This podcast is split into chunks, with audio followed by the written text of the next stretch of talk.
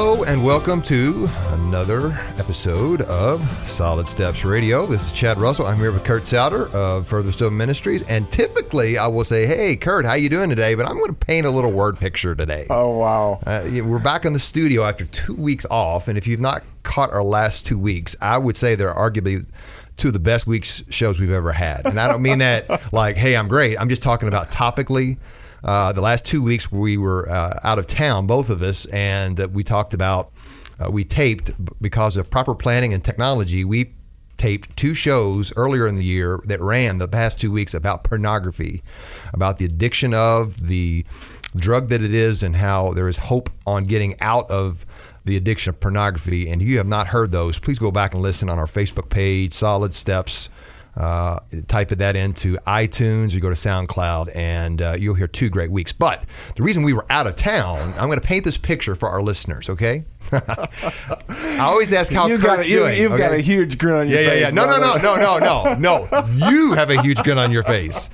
Kurt is nice and tan, and he's got a goofy, silly, happy ear to ear grin on his face right now. You look like a man who just came off a honeymoon. I did come off on a honeymoon. So- and, and it was awesome.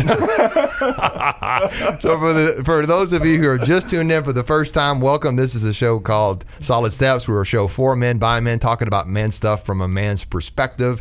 And if you have not been listening, uh, Kurt, uh, recently, uh, the former Nancy Kennedy is now Nancy Souter, and Kurt and Nancy got married we did. back on Labor Day. Uh, Labor Day weekend, Yeah. September 3rd. Yep, we did. And uh, it was a glorious day. Great. You know, I, I tell guys, uh, Chad, I, I feel so blessed to have been married to Kristen for 22 years and, and have her.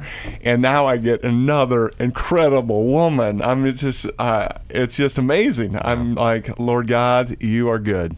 You are good. And I'm Well, so good. grateful. Well, so we're happy grateful. for you. Happy for you, and um, you know, so blessings on you guys. Yeah, many of our listeners probably knew of Kristen and heard her on the radio, and uh, but I hope you get to know Nancy because Nancy is a phenomenal lady. She is. and uh, just a super, super awesome, awesome gift from God. So, So good. Well, good on you there.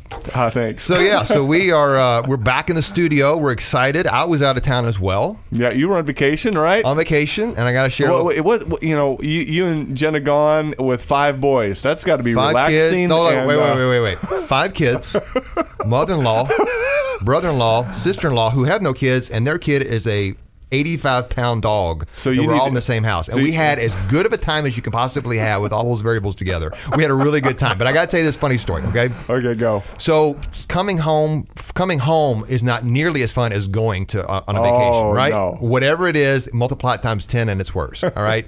so coming home, there was this moment driving through Alabama. It was like a torrential downpour of rain. Okay, and we we switched cars where. I was driving the whole time, but Jenna jumped in the back car and drove my mother in law and two of my kids. And I had the three youngest kids, three, two, and nine months in my car. Okay.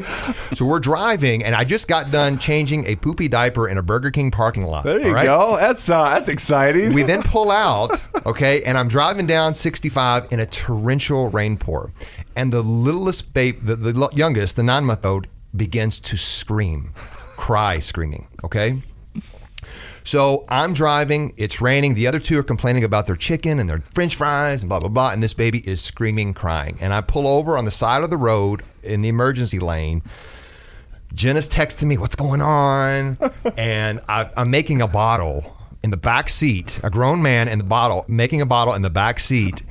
And, and, the, and the tension in that car for men, I think it kills you just a little bit. Like you die a little bit Yes, from the tension. It's so much. I'm I'm I'm having a, a moment right now. Right, right. so I'm feeding this baby, and I'm like, I was so desperate that Lord moment. God, Lord help. Please let this baby not be screaming and crying like he's not hurt. And I give him a bottle, and I pull off, and I'm like, okay, just we're uh, okay. We're driving down the road, and about five minutes later, total silence. Like everybody's eating, and I'm just like. I can breathe again. There was the desperate moment. That is a desperate man when you're sitting on the side of the road trying to get a baby to be quiet and pouring down rain. It's just you and everybody else is gone. Oh, uh, so that you know what? That's a segue into this week's. That topic. is a segue into our uh, our topic this week, and uh, we have uh, we have a great guest, Kyle Idleman. It's great to have you today. Hey, it is great to be here with you guys. Thanks for having me. Um, yeah, and so uh, if you if you don't know who Kyle is, Kyle is uh, our teaching pastor at Southeast Christian Church. You've been there how long now? I have been there for about 14 years. Has it been that Yeah, long? yeah. Oh my Yeah. goodness. Yeah, it's uh, gone by fast, but I hit 40 this year, so Oh. it's starting starting to feel it. Oh. Well, uh, Kyle, it's great to have you, and you. and uh, it's a, a treat to have you talk about today because you preached a uh, a series not too long ago called "The Gift of Desperation," and uh, yeah, so Yeah, it's a gift that nobody wants, right? Like when you are making a list of um, what you'd like to have, desperate moments are not on that list. Changing poopy diapers and Burger King is not what you wake up in the morning and hope for. But uh, one of the things I've discovered as a pastor over those 14 years and, and before that is that in those desperate moments, uh, God has gifts for us that we really don't receive at any other time very well. That um, when we find ourselves in a position where we're overwhelmed, or we're not sure what to do, or uh, we failed, or the future is just really uncertain, uh, that God's power and presence can become real to us in ways that we never knew was possible. And so I've I've witnessed that experientially, but also in the lives of others. As a pastor, you know this how, especially for men, how often they are open to something spiritually because they're going through a difficult situation. Um, and it's almost predictable, right? That when you're listening to someone tell their story or give their testimony um, about a spiritual awakening in their lives, it came at this this place of desperation where they didn't know where else to turn, they didn't know what to do or where to go, and in that moment, they they discovered what God had for them in a way that they never understood before. So it's desperate, uh, but there's a gift for us in those moments if we can look for it, if we can pay attention to it. Um, again and again in Scripture, you'll read, especially in the New Testament, although it's true in the Old Testament as well, the phrase "cry out." That is uh, almost used like a, a refrain for those who receive from God. They cried out to God. Um, and that that word in the Greek for cry out is uh, kind of like an onomatopoeia, where it gets part of its meaning from its sound. It's not a um, it's a cry out. You know, it's similar to what Chad was describing uh, uh, with his kid in the back seat, just crying out. He needs some. He needs something. Needs some help. And when when we do that with God, when we cry out to God for help, uh, we find again and again God responds to the cry of His children. Mm, he, he, what you're describing, I mean, there seems to be in this moment of desperation, no matter what the pain or the grief or the sorrow or the circumstances, God, God seems to lean into when we cry out. Yeah, you know, a few examples that come to mind of um, that scripturally is um, first in the Gospels when Jesus, God in the flesh, when he is interacting with people in need, how often they cry out to him and he responds to them. And I would challenge people to just read through the Gospels with this in mind, uh, because you'll see that that's that's true. And then in the Old Testament, uh, God would allow His people to go through some pretty difficult circumstances. Um, we see that cycle in the Old Testament. But when the people would cry out, oftentimes in repentance, but when they would cry out in dependence to God, that's what would draw the response of God. Uh, but it's really hard for us, especially as men. We are not good at, at crying out for help. Um, you know, I think I was a good seven years into my marriage before I got on my knees and said, God, I need help. You know, it's not that I wasn't praying for my wife or for my marriage, but where I just said, I don't know what to do. I'm not sure how to respond. Uh, this isn't working. So, God, I need help. And, you know, that's a long time to try to figure it out when just something as simple as Just ask. just ask. Yeah. And, and yet that's what we see God responding to um, throughout Scripture. Wow. We we're going to unpack that a little bit more, but we need to take a break here. All right, well, we're going to take a break, and uh, again, I just want to do one more, uh, not one more, our first plug for our first men's event of Solid Steps Radio. We are going to have a men's event on November the third. And if you would like to be a part of that, it's going to be a live taping, and uh, we are going to have a, a panel of, of guys just talking about guy stuff. It's for men. Uh, it's a guys' night out kind of thing. We're going to feed you. So if anything else, you're going to get a meal. And uh, We're all desperate for a meal. right? So, um, so we'd love to have you November the third. It's the Iron Bell, and if you are interested in going, we're going to have more information on our Facebook page. You can RSVP. We do need RSVP because the first 150 guys uh, are we're going to have to cut it off at that many. So, um, assuming that many people want to come. but uh, just RSVP on our Facebook page, facebook.com forward slash uh, Solid Steps Radio. So we're going to take a break and come back with Kyle. We're going to talk a little bit more about desperation. What's our role in that? What's uh, God's role in that? And uh, how we can live a life of desperation, even though that's not something we would shoot for. That's something that God would love to, to meet us at. So we'll take a break and come back on Solid Steps Radio. Welcome back to our second segment of Solid Steps Radio. Chad Russell, Kurt Souter with our guest Kyle Idleman, and we are talking about desperation. And if you're desperate for new carpet and flooring, you should go to Carol Rogers Carpet One. They have a ton of flooring. You can't get away from how much flooring they have. It's amazing. And they have great deals over there, and they've got some guarantees over there. If you don't like your flooring, to come take it up. Uh, talk to those folks over at Carol Rogers Carpet One. And also want to thank L&N Credit Union for stepping up to the plate and uh, sponsoring the show. You can listen to commercial free because of them on our podcast, facebook.com forward slash solid steps radio. And you can also hear us on um, furtherstoneministries.org. And so, yeah, we've been talking about desperation and the gift of desperation. And, uh, you you know, Kyle, you talked about, you know, in the New Testament over and over again, this, it's this, it's something we don't plan on, but it's, it becomes a gift. It, that God does something really supernatural in many, many times in that. I, I'm- I was thinking of Daniel, you know, back in the Old Testament you know, when he knew that he was going to the lion's den. There's this unbelievable. I mean, he know, he could probably hear the lions, you know, growling and roaring, and and yet he um, he prays, he cries out to God, and and what happens? God delivers. God steps up. God moves, and a miracle happens. We don't always get the miracle, but there's a blessing. Yeah, the, the two things that I would challenge people to look for in their moments of desperation is God's power and God's presence. That, uh, just as you referenced with the example of Daniel, uh, God shows up uh, and he demonstrates his power. Now, it doesn't always do that in the way that we would want him to, um, but he is faithful. And in the desperate moments, we have an opportunity to see that uh, in in more clearly than we have before. Now, it's often through tear-filled eyes that we see it. It, it still is difficult. It, that's what makes it desperate.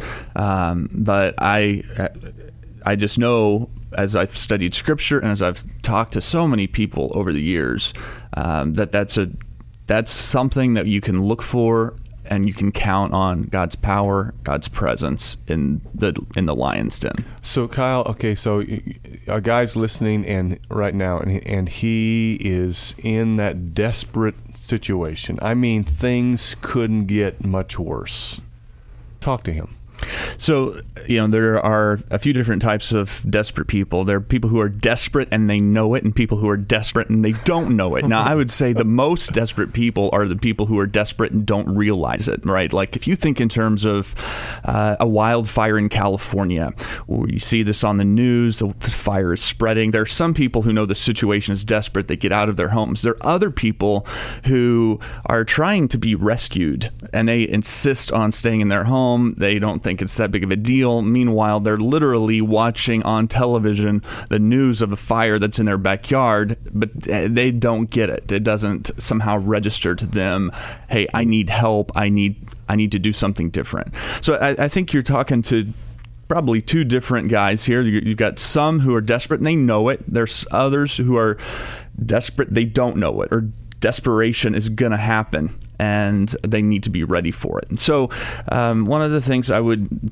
number one, is to to realize the reality of your situation. Right? Don't lie to yourself. Don't be in denial about it. Uh, accept the fact that um, that you are someone who needs help.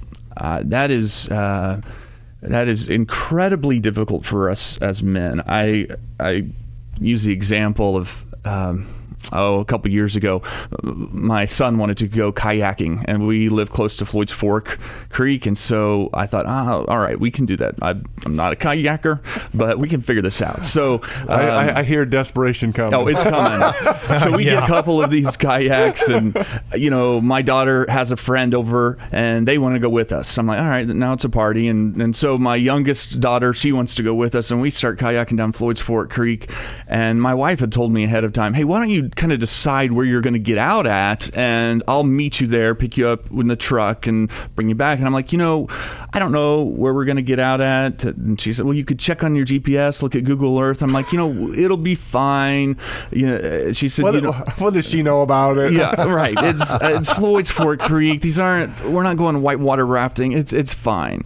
And um and so I had my phone. I put it in a Ziploc bag because I didn't want it to get wet on our kayaking trip, and we had been going about an hour. And I thought, you know, I I don't know where we're at. Maybe I should listen to my wife. And I, I pull out my uh, phone, and it's not there. It's lost somewhere in Floyd's Fork. Oh. Uh, you know, if someone needs an iPhone, if you look hard enough, there is an iPhone in a Ziploc bag somewhere in Floyd's Fork Creek. And we keep going another hour or so, and uh, the kids are no longer having any fun. My nine-year-old son is like, "Dad, my my arms don't work anymore," which is not what you want to hear from your kid. Um, my youngest daughter had asked, I don't know how many times, how much longer, how much longer. We were four hours into this trip. It was oh, getting dark. There was no exit ramp for us, and uh, we see this lady. We hadn't passed Harlini houses. We see this lady who's doing some yard work right off of Floyd's Fork at, in her backyard. And my oldest daughter's like, "Are, are you going to ask her for help?" And I'm like, "Yeah, I'm gonna I'm gonna ask for help." We get closer. I'm planning on asking for help. I'm planning on saying, "Hey, do you know where we're at?" And you know, how can we get out of here? and we get up to where she is. I want to say it. We pass her. She's like, "Aren't my daughter's like, aren't you going to say anything?" I'm like, I, I can't. I just can't do it. Oh, I can't do it. We go another hour down the road. Oh my goodness! This reeks of desperation. Finally, we find a place to get out. I have no idea where we were at. I, I send my son out to the road that's close say, by say, to, to, see if we're still in Kentucky. To, uh, he's going to flag down a car. I'm like, who's going to say no to a nine year old boy whose arms don't work, right? But my son flags down this car. I call my wife, and, and she's like, let me guess, you lost your phone. You don't know where you're at, and you need me to pick you up. I'm like, yes, yes that is exactly right. Honey, help it, me. it's it is hard to it is hard to humble ourselves and to realize the uh, desperateness of a situation and and to cry out for help. But it begins with recognizing our need by acknowledging um, the reality of of where things are at, and that and that we need help.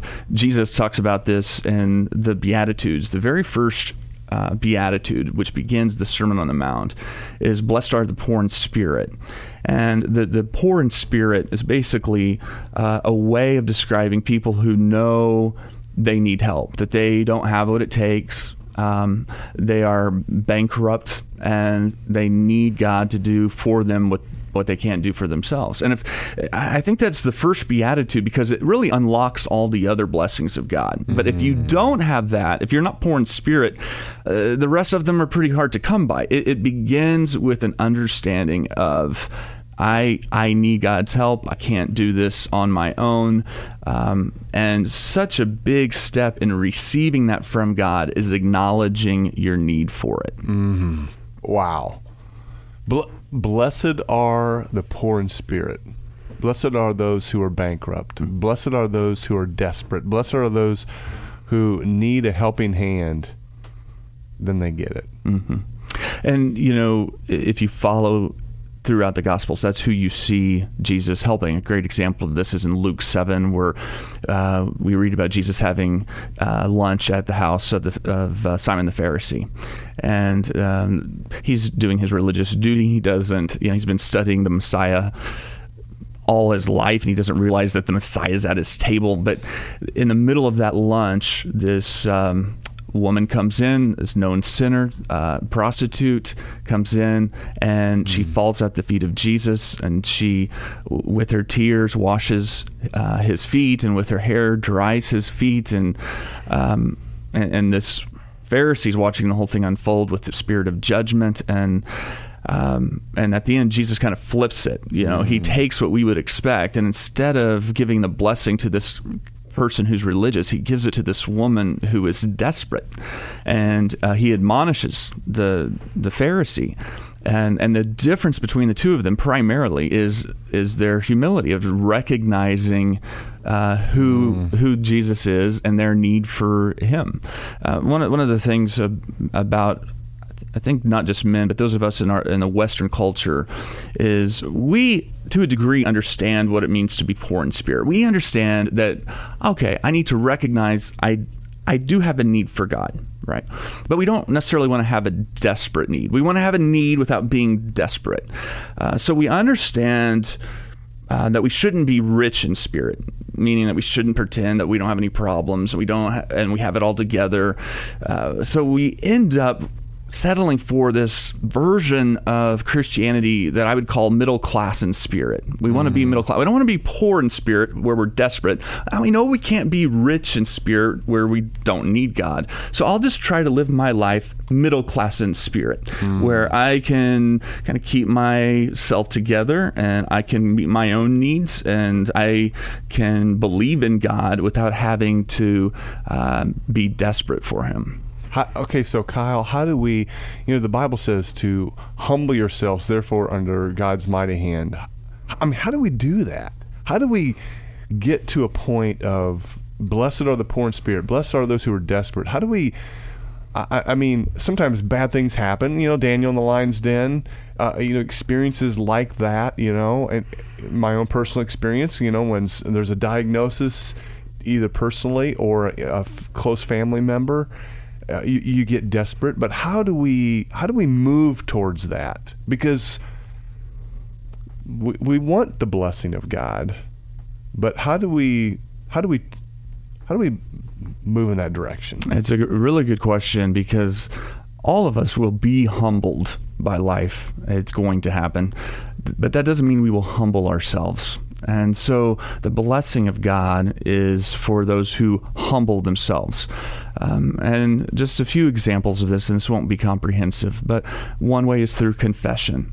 Uh, when we confess, it is a humbling thing to do. Now, that's different than being caught and re- and repenting, which is important to do as well. But but confession, what I would call volunteer confession, is not something we practice very often as men. Not something that we practice very often even in modern day church. That was a much larger piece of the first century church than we realize. Is that uh, believers would confess their sins to one another uh, voluntarily, meaning I, I would sit down with you and not because you know some things and you're confronting me, but because I'm making myself accountable and I'm humbling myself, I'm I'm going to confess to you. And that's that's a humbling thing to do. That's a way of humbling ourselves. So we're gonna um, we're gonna continue to talk about that and some other things that we can move towards desperation. But we need to take a break here real quick. Taking a break, coming back back in uh, about a minute or so on Solid Steps Radio.